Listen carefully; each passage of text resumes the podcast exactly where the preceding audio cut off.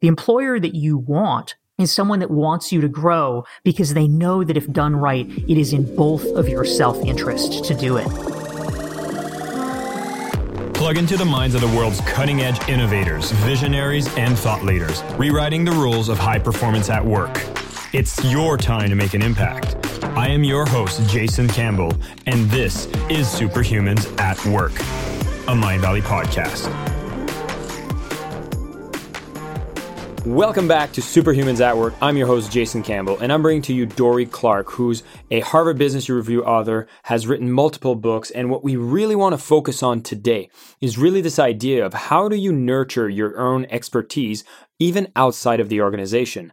A lot of the ideas that you're going to have here are really going to blow your mind as the fact that you can do so much more than just your regular nine to five that can push not only your income, but can also push your skill set, your influence, and really become a thought leader within whatever work that you do. And when you go through this episode, you'll learn some very concrete ways that you can apply your additional drive for excellence and really refine that skill set so you get super focused on what you do best and deliver that value within your organization or however else you want to deliver it. You'll be able to discover that yourself. But you'll see that you'll be able to serve better as you become better. My name is Jason Campbell, and this is Superhumans at Work, a Mindvalley podcast.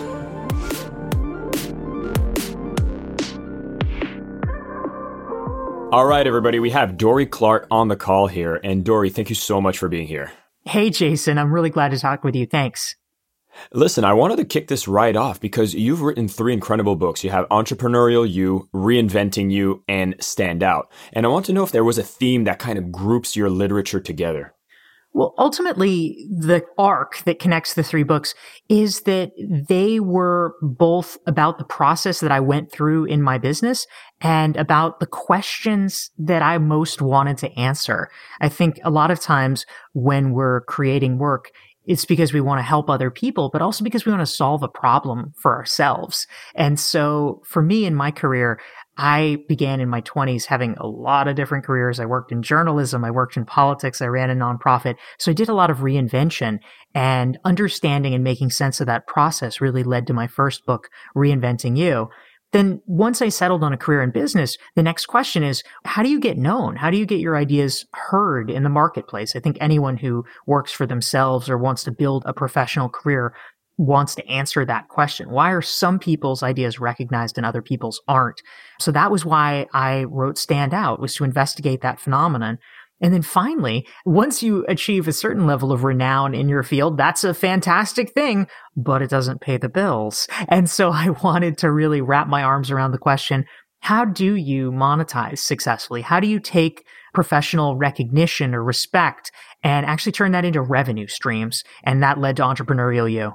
I love it. And one thing I find fascinating about your ideas is for anybody who's in the workspace, professionally, more particularly here, you talk about how there's actually an agenda for you to look for multiple streams of income based on the expertise you're developing within the workplace. Is that correct? Absolutely. I think so often when it comes to investing, everybody knows it's been drilled into our head. Don't put all your eggs in one basket. Have an index fund, have a mutual fund. You know, you need to diversify your investing. And yet, ironically, when it comes to what is even more important, which is where does that income come from in the first place? Most of us are not well diversified at all. If you have one day job and that's it, it's great while it lasts. But if God forbid something happens to your company, your industry, you get laid off, there's a change, then all of a sudden you go from one income stream to zero income streams. And that's pretty precarious. So if you can be thoughtful, which is really the point of entrepreneurial you, about cultivating multiple income streams before you need them, then we're all in a much safer position and we have more of an opportunity to capture the upside. I think a lot of people might not have even considered this a possibility. You get an employment and then you feel like that employer is supposed to take care of all your need. Have you encountered people that hesitate with feeling like a sense of disloyalty? Because I know for me, like I'm so loyal to my primary employer that I almost was a part of me that was like, I don't know if I should work on multiple streams of income. Is that me cheating on my boss? You know what I mean? Is that something you encounter? certainly if people are developing a line of business that is similar to what they're doing at work, then there are legitimate concerns. You want to make sure that things are kosher with your employer, that they understand that you're not trying to steal clients or do anything like that. I think it becomes a little bit easier if you are, let's say, a research scientist and you have a hobby doing photography. It's pretty clear that, okay, these photographs that you're selling on Etsy or whatever, this is not you being disloyal or siphoning IP from your employer. So you always want to make sure that you're buttoned up in terms of the appropriateness of what you're doing and what your contract specifies. But ultimately, what I learned in the course of my research is that you are making yourself more valuable to your employer through the things that you're doing. Even if your day job is not related to sales or marketing or whatever, the fact that by creating a new income stream, you have to learn about those things is teaching you really valuable lessons that give you a kind of holistic perspective about the company and makes you smarter at everything that you do. All of a sudden, these things that you might have understood theoretically become very, very real. And you're probably picking up a lot of skills along the way. Maybe it's how to leverage social media more, how to be a sharper content writer. And you can bring that back to your day job and be better at what you do. That's really powerful. And I would think it needs a certain type of understanding or a level of consciousness from the employer. In my case, I'm someone who gets encouraged to develop his own stream of income because for me, it's a lot of sales automation process that I do on the side. And I know within Mindvalley, it is encouraged. And I actually witness exactly what you're saying, which is the things I've been learning by consulting clients. I come into Mindvalley and I bring these new ideas in, which actually makes me be more productive in the workplace. Should managers be actively encouraging employees to develop streams of income and how do they typically approach that? You're absolutely right that it is an important thing for the employer to be thinking about not every employer, it is true, is going to have an enlightened view about this. There's plenty of people, we probably have run across them, who have a scarcity mentality and a scarcity mindset. And that's not just about work, that's about everything in life, where they think, oh, well, the more time you spend on this, the less time for me. And they start freaking out. I mean, there's plenty of boyfriends and girlfriends in the world that are like that too. They're the ones that don't want you to have friends outside the relationship. And we know that's problematic as well. So unfortunately, if you find yourself yourself in that situation, long term, it's probably not a great situation to be in in general. You may want to start thinking, is there a way to transfer? Is there a way to spend more time with other potential bosses in the company? You know, maybe begin to move on because the scarcity mindset people are also, frankly, the ones that are not going to want to promote you because they're the ones that are like, oh, well, Jason's great, but he's too valuable to me. And ultimately, your career prospects are limited with that kind of an employer anyway. The employer that you want is someone that wants you to grow because they know that if done right, it is in both of your self-interest to do it. I wouldn't necessarily go so far as to say that employers should be proactively encouraging employees to create side income streams. You know, it's a fine thing to do, but the truth is entrepreneurship or starting a side gig is something that does take a lot of self motivation. And so if it feels to an employee like, oh God, it's just another thing I have to do. It's another requirement of the job. It becomes onerous. I think what is more crucial is that for people who do have that inclination, that needs to be encouraged and nurtured because those are the kind of go getters that frankly are the most valuable inside a company anyway. I love that answer. And I want to kind of take this into a part where you speak a lot about reinvention. And in that topic, when someone goes out to determine that they want to generate a new stream of income, is a reinvention or an acknowledgement of a new skill set that you might not have been aware of before necessary? Like, how does one go through that process to start going, okay, where should I go if I'm going to start a new stream? yeah. So reinvention is a really interesting aspect of all of this. And as you were indicating, it's actually the subject of my first book, Reinventing You. To a certain extent, you do have to reconceptualize yourself. When you're creating a side income stream, usually the best ones are not some crazy far flung thing. If you were suddenly to say, Oh, I'm going to start a hang gliding instruction business and you've never been a hang glider before, that's a lot to learn and probably too much to learn. But if meanwhile you've been a champion hang glider and you've loved to do it for the past 20 years, it's actually not that far afield to think, well, how could I start teaching other people? There's things you need to do, obviously. I'm sure there's permits and different aspects that you need to learn about the business, but it's not so wild and crazy. It's not like you're necessarily going to have to learn everything. But for many people, what you run up against is that there's psychological blocks, which oftentimes come from what your parents tell you, frankly. I mean, I grew up in a family where my parents were always really disdainful of sales. You know, my dad was a doctor and it was like, well, you know, if you have to advertise, then obviously you're not very good. You know, sort of this trashy thing. Of course, it's like the world's most counterproductive viewpoint. Sales is not something trashy. Sales is literally what makes the world go round. You cannot have a business if you do not have sales.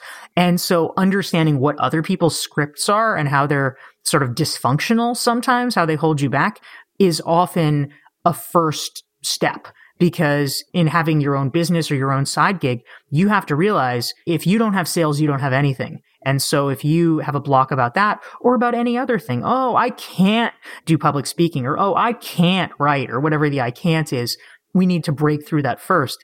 So the reinvention in many ways is about how do you think of yourself as a person? That to me, first off, you're preaching to the choir. I'm all about sales. For those of you who know me, I talk about how why selling is actually a greatest expression of love you can make. So I definitely align with you 100% on that. Now, we talk about needing to go into these I can'ts. Like, what kind of mindset do you need to take on or what are strategies that people can take to stop being hesitating or feeling that roadblock when it comes to taking your skills and let's say bringing it to a stage or doing the sales if you're doing your own business? What could we do about it? One of the best things that we can do jason is to prove to ourselves that we can do it. And what i mean by that is that anybody who's a reasonably smart adult can say, well, gosh, I really shouldn't be afraid of public speaking. I mean, it's not that bad. You can tell yourself that all day. And then you get up there and your body freaks out and goes into a panic. Or you can tell yourself anything intellectually and your body is going to short circuit it. What you need to do that actually lasts and that is more effective is to do it. And instead of thinking your way into doing, you need to do your way into thinking. Ultimately, it is about taking small risks, small bets, and showing yourself that you can. And then you're able to actually look upon the evidence and say, oh, wow, actually, I guess I was able to do that. Hmm. Well, maybe I'm capable of more than I thought. And so, really, for anything that you're a little nervous about, it's about saying, what is the smallest step that I can take so that if I fail, it's not the end of the world. It's okay. It's reasonably low stakes. And yet, if I succeed, it is evidence that I am moving in the right direction. You don't start out speaking to 500 people on a stage. You start out doing a three minute presentation at your company meeting with seven people in the room, and you go from there. I love it. And for the public speaking one, it speaks close to my heart because I am one that was so afraid of public speaking. And it seems like everyone who becomes a good public speaker has a story of how they used to not be a good public speaker. But it's almost like you have to go through that. Everyone who goes to public speaking, it's like you've overcome that challenge. It just came from repetition. And I got lucky because I got forced to do a lot of public speaking going through business school. But I know there's a tons of institutions, even like Toastmasters, people can just go and just practice and it's a low stake, low risk. And I love that strategy. Yeah, absolutely. I mean, if you humiliate yourself in front of a bunch of strangers at Toastmasters, I mean, seriously, who cares? Uh, yeah. So we talked about sales, public speaking. Like, are those the biggest things that you see are necessary? Because you also talk a lot about you need to build your reputation and your brand in the process of putting yourself out there and being one of the key things to drive a new stream of income. Can you tell us more about that? Yeah, absolutely. So one of the pieces when it comes to developing a side income stream or reinventing yourself that's really important is developing enough credibility so that people take you seriously. There's a lot of noise. There's a lot of clutter. And so very quickly you have to help people answer the question, why should I pay attention to this person? And credibility matters a lot because it's essentially you telegraphing at a glance, no, no, this is important. You need to listen. So how do we do that? I talk a lot about a term that's used in psychology called social proof. And essentially it's just what are the markers of credibility that are salient for you? I work with a lot of folks in the business world. And so in that case, it could be something like, what publications do you write for that people have heard of? Or Are you an officer of a professional association in your field? Or have you worked with kind of marquee clients that people are familiar with? Because, you know, if I say, oh, well, Jason's a consultant, great. Well, like Jason and everybody else, right? But if we say, well, Jason is a consultant for companies like Apple, Google, and Nike, and he's been written about in the Harvard Business Review, all of a sudden it's like, oh, well, okay, he's been externally validated, and it makes it easier for me coming in to say, oh, if other people think he's good, maybe I should give him a chance too. And so one of the things that we need to do in our reinvention is to be conscious of that. I mean, it might feel annoying or silly, like, ugh, why do I have to prove myself? But the truth is you just do because there is so much noise. And if we can think consciously about what can I do to try to accrue more social proof and land those things, it just makes it a lot easier. Everything else downstream is much easier because people are listening in the first place. I love it. There's a quote that I want to bring in that will lead into a story from you that I think is fascinating. I just had a chance to speak in front of a huge audience, a conference for 9,000 people in Monterey, and just came back from that. And the reason that I got that opportunity was actually because someone that I knew was actually a co-founder of that conference and invited me to come and take a stage presence there. And so even the power of networking and being able to get those referrals are powerful. And the quote that I want to bring up is luck favors the well prepared. And I know that you write for the Harvard Business Review and you had this quote unquote lucky event happen, but you were so prepared to take advantage of that. And I'd love for you to tell that story. Yeah, absolutely. And speaking of luck favoring the prepared, congratulations for you, both in cultivating your friendship with a conference organizer, but also taking care of your fear of public speaking just in time to uh, speak to 9,000 people. That's pretty phenomenal. But for me, the way that I started to write for the Harvard Business Review, you're exactly right. In 2009, I really got it into my head that I wanted to write a book. That was my big goal. And so I wrote actually a couple of different book proposals, both of which were turned down because I did not have enough platform. I was not famous enough. And so what I kept hearing is like, well, you should write for some places, you know? And so I'm like, ugh, you know, I just wanted to get to the book, but I thought, all right, I've got to start writing for some places. So I started pitching all these business publications, trying to break in. I came up with a million story ideas and I was just hitting a wall. Like nobody was interested. But I had refined the pitches and the story ideas pretty significantly. I was living in Boston at the time and I ended up selling my bicycle on Craigslist. And it turned out that the woman who bought it worked for the Harvard Business Review. And HBR was not one of the publications on my radar. I had not been pitching them at all. But as soon as I heard she worked there, I thought, oh man, this could be good. So I said, hey, you guys have a blog, right? How do people get to blog for you? And she was not the right person for that, but she agreed to introduce me. And because I had all of these meticulously created pitches to send off, basically the next day I was able to send them to the editor. He liked them and we got it going. And I've been writing for them now for nine years. Amazing. I love that story so much. And I hope that people really got the importance here is that anybody else who hadn't put in the work to go out to the publication to have an understanding of what was your intention. The ultimate goal was to write the book, and you knew that you were doing the work to know that this was a key stepping stone. I don't think it was a pure accident that that happened. I think the universe kind of bends itself to support those who are showing very clearly what they want and being consistent at it. Yeah, thank you. And in fact, writing for HBR did directly lead to my finally getting that book deal because one of the early blog posts that I wrote about how to reinvent your personal brand ultimately turned into my first book, Reinventing You, which HBR published. Amazing. And so we've kind of understood that, okay, we can generate multiple streams of income. In the professional space, there's a lot of skills that you have built within your workplace that you can actually start now speaking on stage about and you can start writing about everyone needs to become kind of a media house that's building its own brand, building its own reputation, and getting themselves out there. Is this really the trend of the market that we're seeing now? In some ways, yes. I think that if we frame it that way, it kind of freaks people out a little bit. so I think you are certainly not wrong. But the way that I like to think about it and position it for folks who may feel a little nervous about it is it's not so much that we have to be our own independent media companies, which feels large and amorphous and intimidating for a large percentage of people, but rather just if you do not share your ideas publicly, no one will know what your ideas are.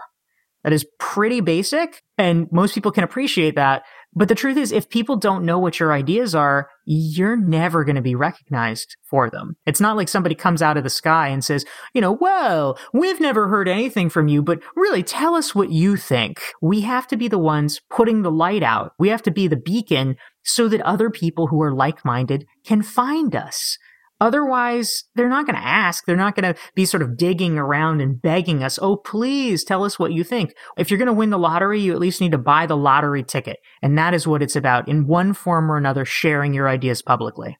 Love it. I was talking with my CMO who was telling me about how the movie industry now, if they have two actors that are equally considered for a part and both have equally good acting skills, the one who gets the contract is the one that has the most followers because they know that is the driver that drives more tickets. So oftentimes it's like how many followers they have, for example, on Instagram. And you see people like Will Smith is just like amazingly crazy, putting his content out there and making sure that he's becoming more and more significant in the marketplace so that I guess you could say his value in the marketplace is augmented by his participation in the platform. Where would a young professional that wants to build on these skills look to actively participate? Is it to go and put some content on certain platforms, a certain style of content? Could you give us some tangible things people could start doing right now? Yeah, absolutely. So for me, I think that one of the most important things that we can do, I'm a big fan of and adherent of long form content. And long form can mean a lot of different things, but the way that I am defining it, it's not just a picture on Instagram. It's something that takes more time, more intellectual effort. It could be a blog post. It could be a video that explains something. Ultimately, it is about sharing your ideas rather than sharing your image. Because if the realm that you want to be succeeding in is the business realm, at the end of the day, it's not about flash. Sometimes in our cultural conversation, things get conflated. Hollywood is about, oh, look, it's the sexy bikini. But if we're wanting to succeed professionally in the business world, people want to know that you are serious, that you have smart things to say. And frankly, it's just really hard to convey that in a tiny short tweet or an Instagram picture or something like that. They want to know that there is substance there. And it is harder to do that for obvious reasons. But the good news is that once you are making the effort, you will be one of very few people making that effort. And it actually becomes remarkably easy to set yourself apart when the competition is doing something wildly different and playing a different game. I once heard, I believe it was Gary Vaynerchuk who said, like, you're one blog post away from all the traffic you want in the world it's kind of like that very concentrated effort into putting something amazing out there and not just like a 140 character tweet but really like publishing that out. Now for people that hear things like oh my god i need to start a blog. Now i need to become a web designer like are there easily accessible places that you can bring your content? Uh, should you be hosting it yourself? Like what would be some more tangible steps for people who might just want to write something and have people see it the most effective possible? Back 10 years ago or whatever, you did sort of have to start your own blog. Let's be honest, it was a hassle. Now, of course, you know, if you want to be a full time blogger and create your own blog, then by all means do that. You can have your website on WordPress and monetize that and things like that. But for most professionals, especially most people who work inside a company, that's not the goal. And you don't need to expend effort there.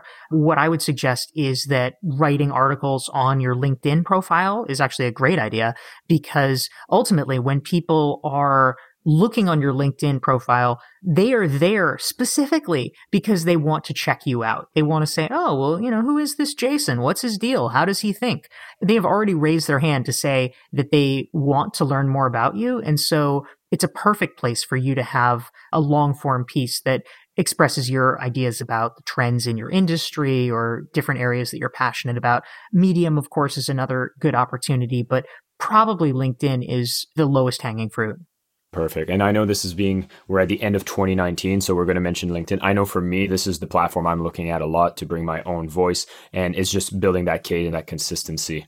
Dorie, I'd love to know what do you see as some changes happening maybe in the recent years or that you foresee coming in the coming years when it comes to the nature of being employed in the workplace and having these multiple streams of income? Do you see a trend that you expect to happen that seems exciting to you? One thing that's certainly been building for quite a while is the rise of the freelance economy.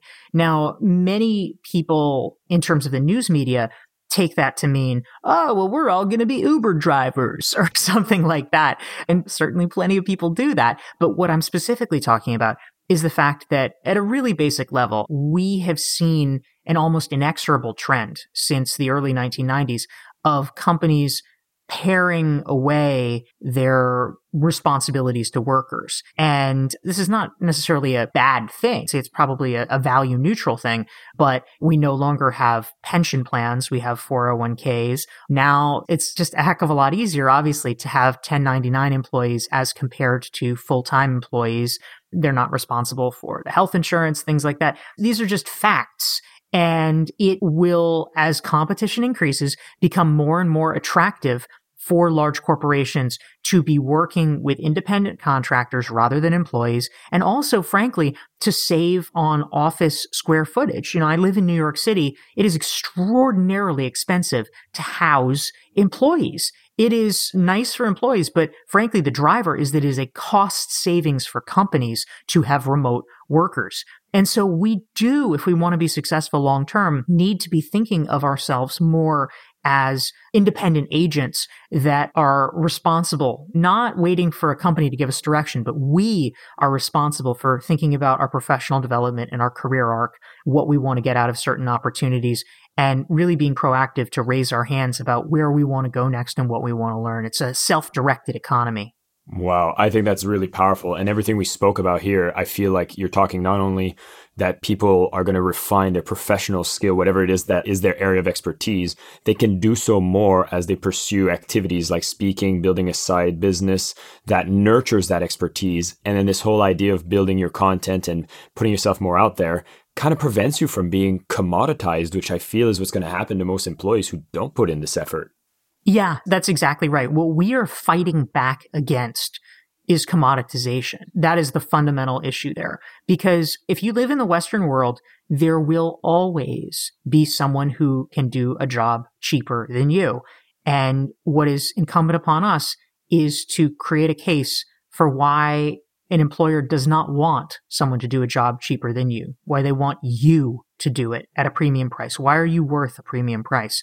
And if we can do a convincing job of explaining implicitly or explicitly why that is the case.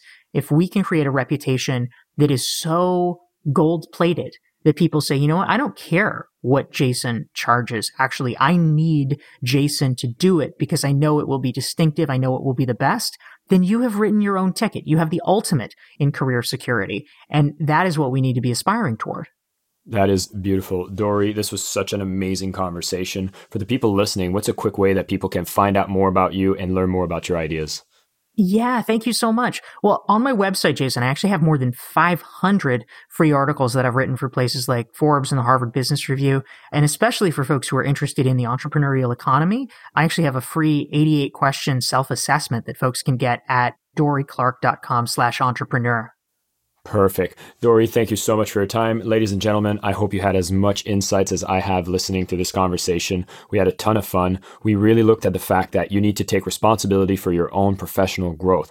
Multiple streams of income is a way that you're going to be able to nurture and refine your professional skills by being clear on what is it that you want to do and finding additional ways to do this, which is complementary business, putting yourself out there, maybe speaking about the topic, writing about the topic, and then you start building your personal brand. And when you do that, you you start preventing yourself from being commoditized and you become top in your field. And this is just a constant effort. Go and look into more content from Dorie Clark. And thank you so much again for listening. And thank you for being here, Dorie.